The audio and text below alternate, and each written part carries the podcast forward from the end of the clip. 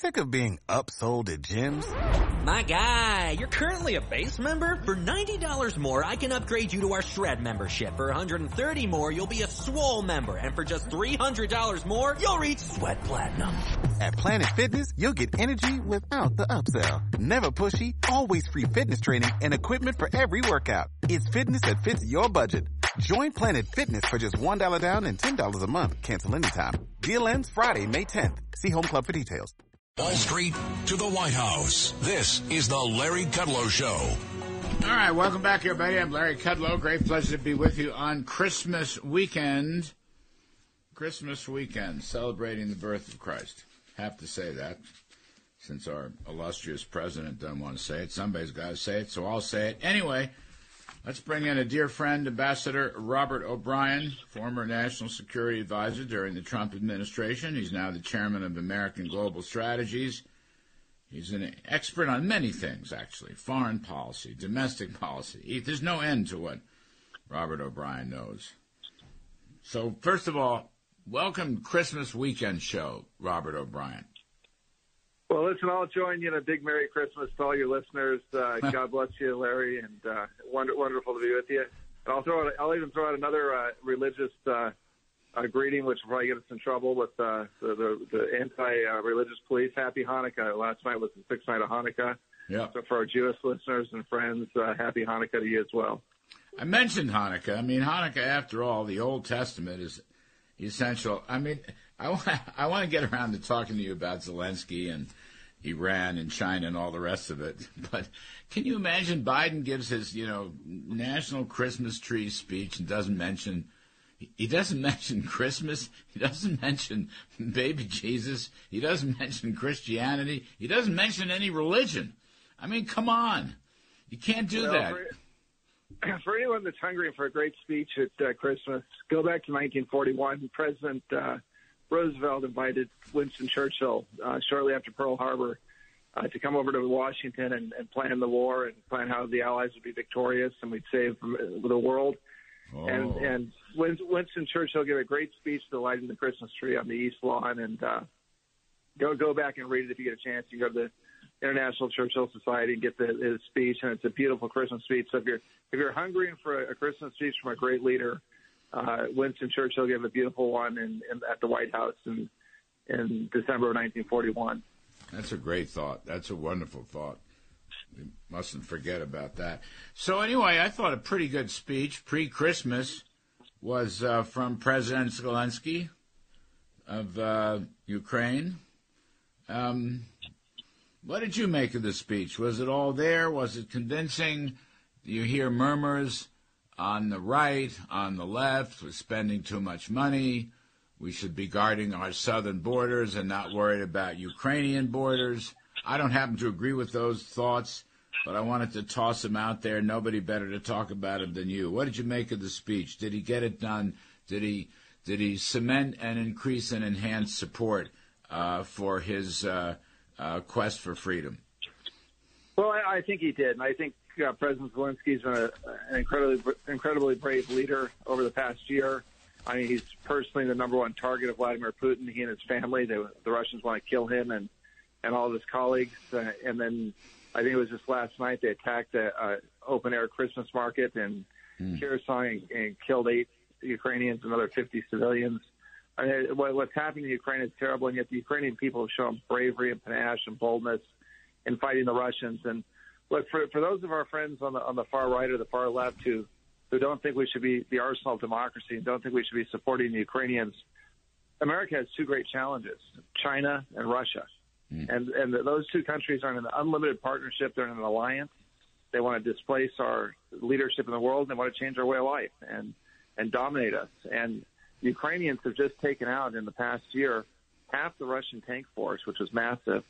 They've, they've taken out a significant number of their warships. Their uh, missile batter- the Russian missile uh, stocks are, are almost nil. They're having to go hat in hand to the Iranians and North Koreans uh, to get ammunition. So the, the, the Russian conventional threat, threat to NATO, uh, not the nuclear threat, but the conventional threat, is almost nil because the Ukrainians have fought so bravely. So this has been a good investment. We need to be careful in how we spend our money. We don't want any weapons we send Ukraine to fall into Russian hands. And we want to make sure that there's no corruption with the money that the American taxpayer money that's being sent. And we also want to make sure our European allies are paying their fair share. I mean, we can't care more about Europe and Ukraine than the Europeans care about Europe. And so, uh, you know, there, there are things we need to do to make sure that that support we're giving Ukraine is, is proper. But uh, hats off at this Christmas season to the Ukrainian people who are fighting for their freedom. This has to be a battle worth fighting. You know, just on your point about Europe, uh, are the Europeans are the Europeans doing what they should be doing? And one thing, I, I, I mean, I, I, have to be critical of Europe. Uh, you'll tell us whether the Euro- Europeans are pitching in to the extent they should be pitching in. But one thing, they're buying a ton of natural gas. I've made this point uh, in recent weeks. Europe, because of their um, mistakes with respect to energy and kind of falling for the renewables argument, the climate change argument, but Robert O'Brien, the Europeans um, uh, purchased roughly uh, 30 billion euros worth of Russian natural gas. Not all, just natural gas, which unfortunately uh, virtually equals the amount of financial aid they've given to Ukraine. So they've given 30 billion uh, euros worth to Russia, and then the same 30 billion to the Ukraine. This didn't have to be if they had listened to us uh, in the Trump administration, they would have been much better shape and not reliant on Russian natural gas. And if they had listened to us, uh, we wouldn't have had the uh, various pipeline issues that we've gotten. Well, you're 100% right. And like you were running this at the NEC when you were the uh, economics director at the White House. this idea that the, that the Russians should have Nord Stream 2 uh, and, and be able to sell all their oil and gas and, to the to the Europeans and, and leverage them and have political power over the Europeans uh, was, was just abhorrent at the time. It, it's the, the folly of it has been proven by the war in Ukraine. Uh, in some ways, that the belief that Putin had that he had um, uh, you know unlimited leverage over Europe led to his invasion of Ukraine. And, and instead of stopping the Nord Stream 2 pipeline, which which you urged and I urged and, and our colleagues did and the president did, uh, and instead of building the Mid Catalonian pipeline, a pipeline from Lisbon, Portugal, all the way through Spain and, and France into Germany, so we could have delivered American LNG, which which burns cleaner, is less expensive, and, and, and it comes from an ally. We could have delivered that to the LNG terminal in, in Lisbon, had it shipped straight to Germany and Central Europe, and that was that was stopped for environmental reasons. So apparently, there was no environmental reason to stop the Russian gas coming in, you know, under in an undersea pipeline, but there was environmental reason to stop the, the American gas coming in through Lisbon uh, on an over, overland pipeline that could have been repaired if it had leaked and, and very easily and, and monitored much more easily than a below the sea pipeline. So this stuff doesn't make any sense. The Europeans made a huge mistake. You know, they bet wrong, and unfortunately, it, it in part led to the invasion of Ukraine. You know, if we were producing 14 or 15 million barrels a day here in the U.S. The price of oil would have hovered where it had been hovering during the Trump years, which is more or less around 50 $55 a barrel. I don't think Putin would have ever gone into this adventure because history tends to show that it's when oil gets around 100, uh, that's when he gets very adventuresome, whether it's Georgia or Crimea or Ukraine and so forth. And, you know, this is a fatal mistake. We might well have avoided all of this. People say if Trump were president, uh, Putin wouldn't have done it. It wasn't so much that Trump would have threatened him, it's just that Putin doesn't move when he doesn't have enough money from a $100 oil. Then all of a sudden he gets very adventuresome and starts, you know, going into all of these crazy ahistorical ideas that he has about the Mother Russia. I mean, to me, that's one of the tragedies of this whole issue of um, Green New Deal, central planning, stop oil and gas, turn the spigots off. Well, you're 100% over target, uh, Larry, and so so there there are two issues. Number one is you know America giving up its energy independence, not just our energy independence, but giving up our ability to to help our allies. That in turn led to us not being able to put full measure sanctions on the Russians. So You'll recall back in, in January, you and I were on the show. I was on your show before we before Russia invaded Ukraine, and we both called for sanctions on the Russian Federation Central Bank and to mm-hmm. kick Russia out of the SWIFT system. and that would have put full measure sanctions on the Russians and, and cut off even their oil and gas revenue, or at least a, a big chunk of it. They would have had to have sold it on a black market at a big discount, and it would have it would have starved Putin's war machine. But but you know what else is happening right now? There's a think tank in China, and this is ex- incredibly dangerous. That just wrote a report that said the Russians have made money, notwithstanding all the Western sanctions, because of the high price of energy. Mm. The Russians and Putin himself personally have made money on the war in Ukraine. Now that sends directly the you know the, the wrong message to Beijing, which is thinking about invading Taiwan. They're, they're looking at Russia, which has the economy you know smaller than Italy, about the size of New Jersey, and, and thinking, well, if, they, if the West can't cut Russia off for invading Ukraine, given the size of the Chinese economy, why would they ever try and cut us off if we invade Taiwan? Mm. So, so these half-measure sanctions are giving up our energy independence, and the failure of the Europeans to really stand up and, and cut off Russian oil and gas imports is sending just the wrong message at the wrong time to the Chinese who are eyeing Taiwan right now. So there, there are second there are secondary consequences to, to exactly what you talked about with the Russians, and, and it's probably encouraging Xi Jinping to think about going into Taiwan. It's a, a very bad situation. We need to get our energy independence back, and the Europeans need to step up and, and finish the MidCat pipeline and and start importing oil and gas from from allied countries like the U.S. and Israel and Greece and Cyprus instead of uh, even places like Qatar instead of Russia. By the way, that's a, a, a throwaway, but you mentioned Israel. Uh, I interviewed Netanyahu a couple times, once here on the radio, once on the TV. I mean, they've uh, in the Eastern Mediterranean, they've discovered massive natural gas reserves, and Israel could be a first of all a great power, but also a great help to the rest of Europe if the Europeans let the pipelines be built. This is another example of the folly of hating oil and gas and pipelining and depending on uh, Russian uh, fuel. I mean, Israel could be a really important player here if they're le- if they're allowed to be. Well, this is what the, the, the fallacy of the Greens. They they hate oil and gas when it's you know drilled and and uh, and extracted responsibly in democracies where there are regulations and and, and things are done properly, whether it's Israel, the United States, or or allies. But they love oil and gas that comes from from Venezuela, which is the dirtiest oil and gas in the world, and and produced in an environmentally very insensitive manner. They love it when it comes from Russia. So, you know, my my wonder, you know, I wonder if there's an agenda, you know, far beyond you know the green, the, the supposed green agenda for these folks, because they have no problem with Russia exporting massive amounts of oil and gas, no problem with Venezuela exporting massive amounts of oil and gas uh, or Iran uh, exporting oil and gas, but when it's Israel, or the United States, or, or, or, or an allied country, you know, they, they don't they don't like it. It makes no sense. Which side are the greenies on? Are they on the American team or not? That's an issue. No, it, it's a real issue, and, and and again, you don't understand why why they're they're against nuclear energy, which you know is getting safer every year, and and and is the greenest energy you can have, and is you know uh, great for conservation. They're they're against clean U.S. LNG. They're against clean Israeli LNG, but but they're they're all for Venezuelan, Russian, and, and Iranian oil. I mean, it doesn't make any sense. Uh, Robert O'Brien, I got to take a break. I want to come back to Zelensky and the speech and the American support, and I want to also add on to that the Iranian factor, and then I do want to go back to Taiwan. So if you just hang with us for a few moments, we're going to take a quick break. Folks, we're talking to Ambassador Robert O'Brien, former National Security Advisor, dear friend, and um, all of this on wonderful Christmas weekend. I'm Kudlow. We'll be right back. Wall Street to the White House. This is the Larry Kudlow Show.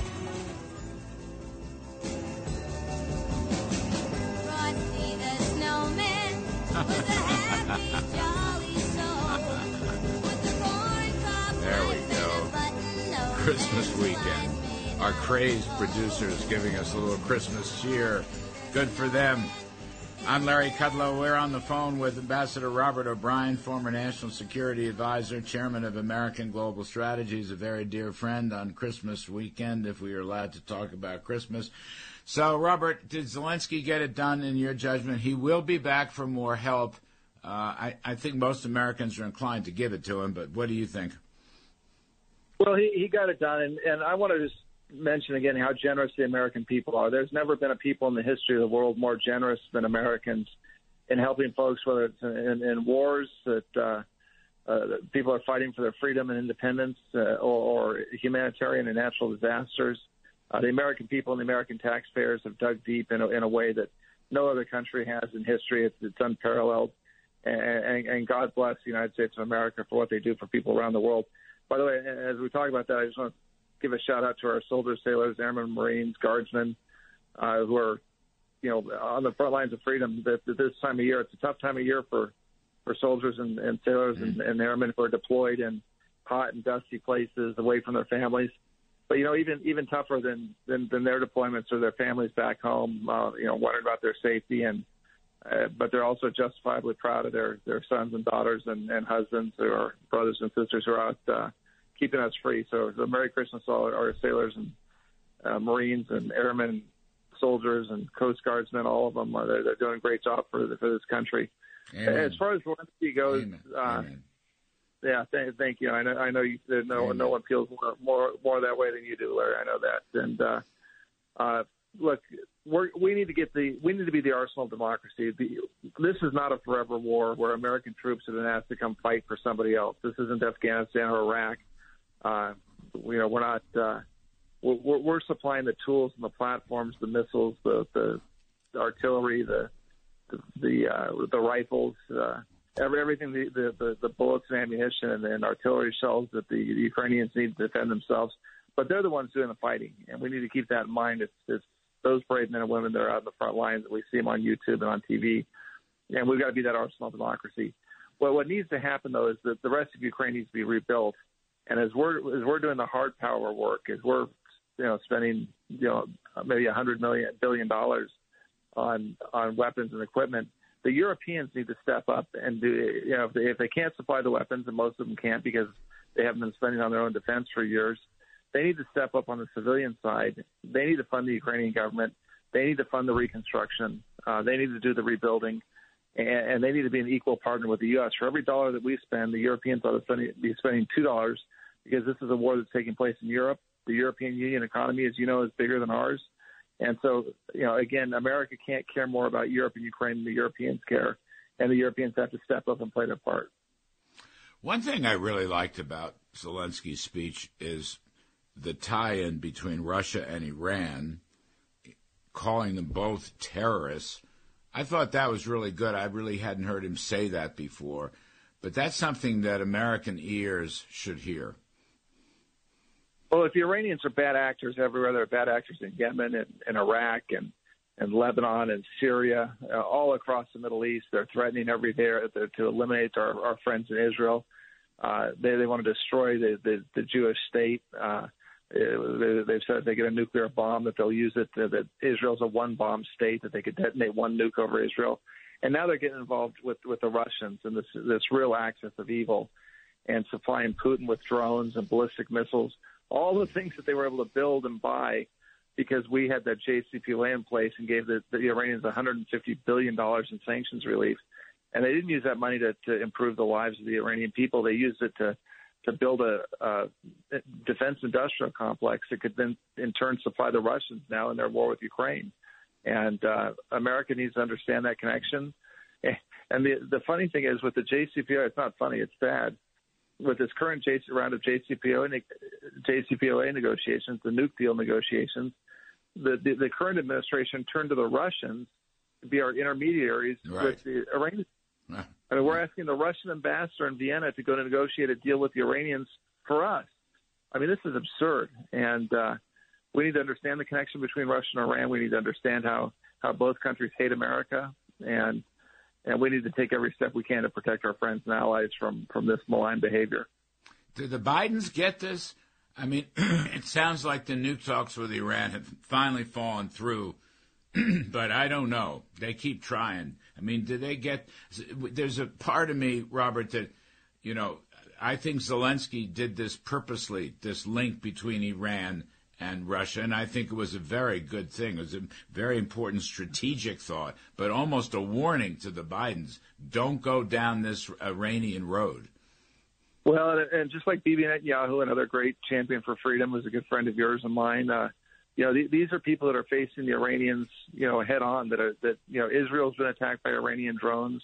The Ukrainians have been attacked by Ura- uh, Iranian drones, and, and they're warning the American people that these are these are not good guys. I, I think that Jake Sullivan and and and probably the president understand how dangerous the JCPOA is. Uh, but but there's a certain group of, of folks in the Biden administration. They're they're primarily Obama holdovers that were, uh, you know, on the vanguard of the Obama JCPOA campaign, and and for them it's like a, a, an article of religious faith that this this deal has to come back into place, no matter how dangerous it is to America and our friends and in the region. But I think the, the, the smart guys in the Biden administration, you know, under, understand how dangerous it is. But look, there, as you point out, there's a there's a fight within the administration. There's a faction that, that very, very much believes that America's interests are aligned with Iran's, and, and you know how, how they can come to that conclusion just just is beyond me. And um, Netanyahu putting the finishing touches on his new government there's already uh, dissent in the Biden administration. They have not treated him well. They have not treated Israel well in their first two years. Uh, here we go again. I mean, you know, I'm reading about it in the newspapers. I'm reading about it, you know, in the mainstream media, for heaven's sakes. I mean, I don't know. They, I don't know what they think they want out of Israel. I don't know what, why they don't understand Israel's strategic importance in this whole battle. Well, Israel's critical to America. I did a little piece for PragerU uh, just recently that you can find on the internet talking about why the Israeli-American relationship is so important. But uh, but as the only true democracy in the Middle East, as our as our friend in the Mediterranean, as a tech powerhouse, I mean, we're we're locked in an existential fight against China for the future of the world. Is it going to be a future that which there's freedom and liberty and, and free speech? or is it going to be a dystopian surveillance society that the Chinese are pushing on the world with with security cameras everywhere and lockdowns and and social credit scores? And one of our great advantages in that that fight, especially in the tech part of it, which is going to be the the critical part of the fight, is Israel. Israel has become the second Silicon Valley. So between the U.S. and Israel and, and our, our allies in, and Japan and, and NATO, we can defeat the Chinese and, and their vision, their dystopian vision for the future. Uh, but but Israel is a key part of that. Why friends, uh, you know, in the in the Biden administration want to undermine Israel hmm. and and the, the, this great democracy, this this this safe haven for the Jewish people is is the, yeah. again it's it's absurd. Happy Holy Mary, Robert O'Brien, Lo Marie. You take care. Talk to you in the new year. Thanks ever so much for helping us. Folks, we're going to take a little bit of a break and then bring in the great Senator John Hoeven, an eminently smart guy. We're going to talk about this catastrophic omnibus bill and spending and taxing and what is wrong with the Republicans in the U.S. Senate. I'm Kudlow. We'll be back with Hoeven after this break. When you need mealtime inspiration, it's worth shopping Kroger, where you'll find over 30,000 mouth-watering choices that excite your inner foodie. And no matter what tasty choice you make, you'll enjoy our everyday low prices, plus extra ways to save, like digital coupons worth over $600 each week. You can also save up to $1 off per gallon at the pump with fuel points. More savings and more inspiring flavors make shopping Kroger worth it every time. Kroger, fresh for everyone. Fuel restrictions apply.